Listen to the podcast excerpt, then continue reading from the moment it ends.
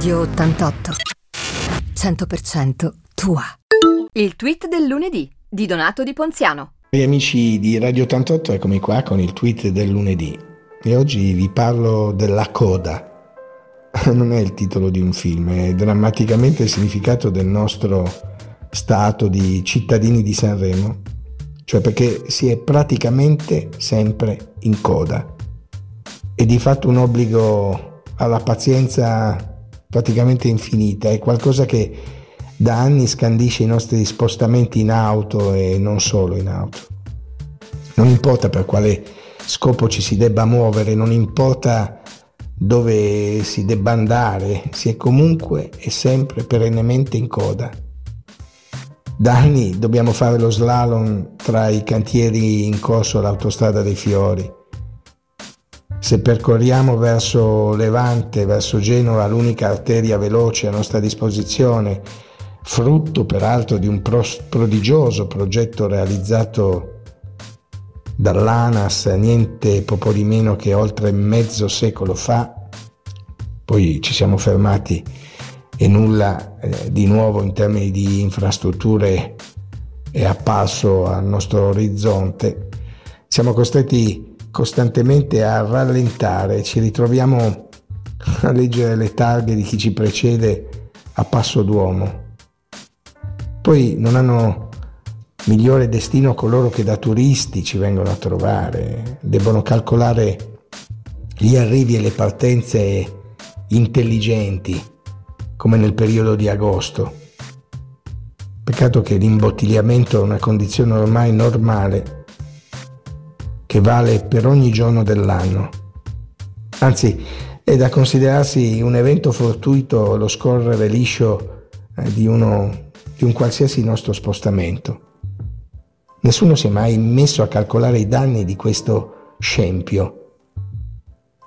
E ma i soldi che perdiamo per questo disservizio da terzo mondo sono decisamente tanti.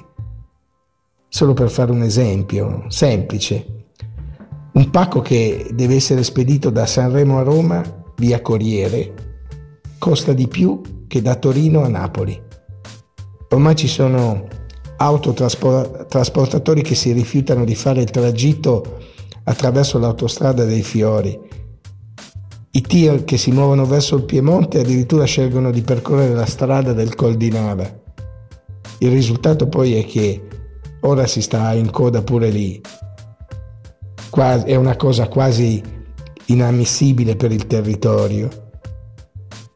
Per il disagio di stare in macchina in ore e ore di coda, per raggiungerci non si contano più neanche coloro che preferiscono scegliere un luogo di vacanza diverso piuttosto che venire nella nostra riviera. Ma questo è un dato di fatto, non è una critica ma per noi poi i problemi di viabilità non si fermano qui, dobbiamo aggiungerci quelli che siamo costretti ad affrontare all'interno della nostra città, perché sono anni per esempio che per lavori in corso un semaforo posizionato all'altezza della Vesca crea una coda che a volte raggiunge i chilometri.